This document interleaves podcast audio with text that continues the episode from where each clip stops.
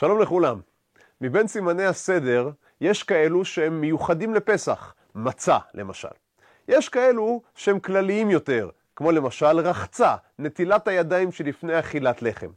אבל יש מהם כאלו שנמצאים על הגבול, ולא ברור האם הם חלק מההלכות של כלל השנה, או שהם הלכה מיוחדת לליל הסדר. כך למשל הקידוש, יש בו אלמנטים מסוימים שהם נכונים כמובן בכל חג, אבל יש אולי בו גם הלכות מסוימות שקשורות דווקא לארבע כוסות. אנחנו נדבר על רחץ. ורחץ, במובן מסוים, הוא ההלכה כללית של כל השנה כולה. שהרי הוא בא מדין שהיה נהוג בזמן שבית המקדש היה קיים, שלפני שאוכלים פרי או ירק שנטבלו במשקה, חובה ליטול ידיים. הסיבה לכך היא מכיוון שהידיים במקרים מסוימים עלולות לטמא את המשקה, המשקה יחזור ויטמא את המאכל, ואם מדובר בתרומה, אז נמצא התרומה נטמאת. מאחר וכך, גזרו חכמים שצריך ליטול ידיים קודם מאכל, ואפילו של חולין, שמא יבואו לאכול תרומה בטומאה. הפוסקים נחלקו האם יש להמשיך במנהג הזה גם לאחר חורבן בית המקדש, כאשר איננו אוכלים יותר תרומה, ויש בכך דעות שונות. יש כאלו הנוהגים לרחוץ קודם לדבר שטיבולו במשקה בכל השנה כולה, ואפילו לברך, וכן היה מנהג הגר"א. עבור אלו דין רחץ שבליל הסדר אינו שונה בשום צורה מכל השנה כולה. קודם שאוכלים כרפס המתובל במשקה, יש ליטול ידיים.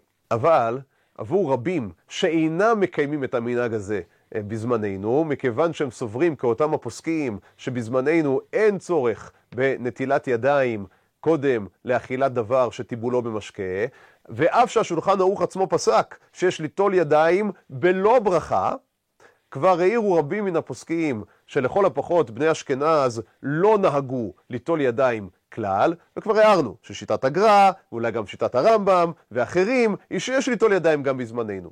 אבל רבים רבים רבים אינם נוטלים ידיים לדבר שטיבולו במשקה, אלא בליל הסדר קודם לכרפס. מדוע? מדוע דווקא שם נתקן שעלינו ליטול ידיים קודם לאכילת דבר שטיבולו במשקה? יש מן הפוסקים שבאמת ראו בכך משום אישור לצורך לחזור ולתקן את נטילת הידיים קודם לדבר שטיבולו במשקה כל השנה כולה, וכך למשל כותב התז, שמכאן תוכחה מגולה לכל אותם ההמון שאינם מקפידים על נטילת ידיים לדבר שטיבולו במשקה במשך כל השנה. אך כאמור, אין זה רק ההמון, אלא גם רבים מן הפוסקים הסכימו למנהג הזה.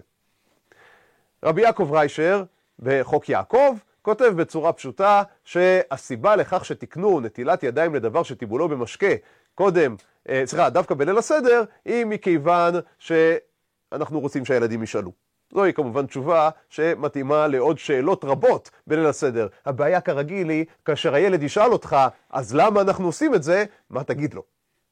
תשובה שלישית הציע הנציב. בהקדמה שלו להגדה עם רי שפר, הוא טוען מפתח את הרעיון שהאגדה כולה נועדה להביא אותך לתחושה שאתה עושה סדר לא בביתך שבתל אביב או בגדרה או בחדרה או בבית אל או מבחינתי בתל מונד, אלא אתה עושה את הסדר בירושלים בזמן שהמקדש היה קיים.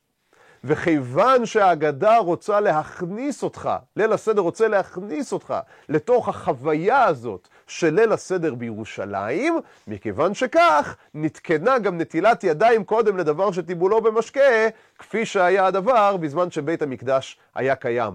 והדברים ודאי ראויים ונעים למי שאמרם. ובכל זאת, כאשר קראתי את דבריו, חשבתי שאולי אפשר להציע הצעה נוספת כננסים על גבי ענקים.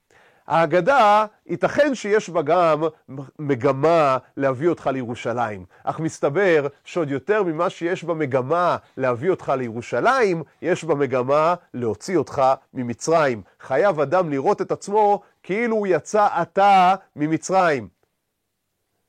ובכן, כאשר בני ישראל עשו את סדר הראשון, סדר מצרים, פסח שעשו שם במצרים, לא פסח דורות בבית המקדש. בפסח מצרים היה מאפיין ייחודי מאוד. כל הקורבנות כולם שאנחנו מכירים, יש להם מחנה משותף. את דם הקורבן יש לזרוק על גבי המזבח. היכן נזרק דמו של קורבן הפסח? ובכן, על זה אומר רב יוסף, במסכת פסחים דף צ"ו עמוד א', תנא רב יוסף, שלושה מזבחות היו שם, על המשקוף ועל שתי המזוזות. לכל אדם נעשה ביתו בית המקדש, משכן השכינה. והמשקוף והמזוזות נעשו למזבחותיו.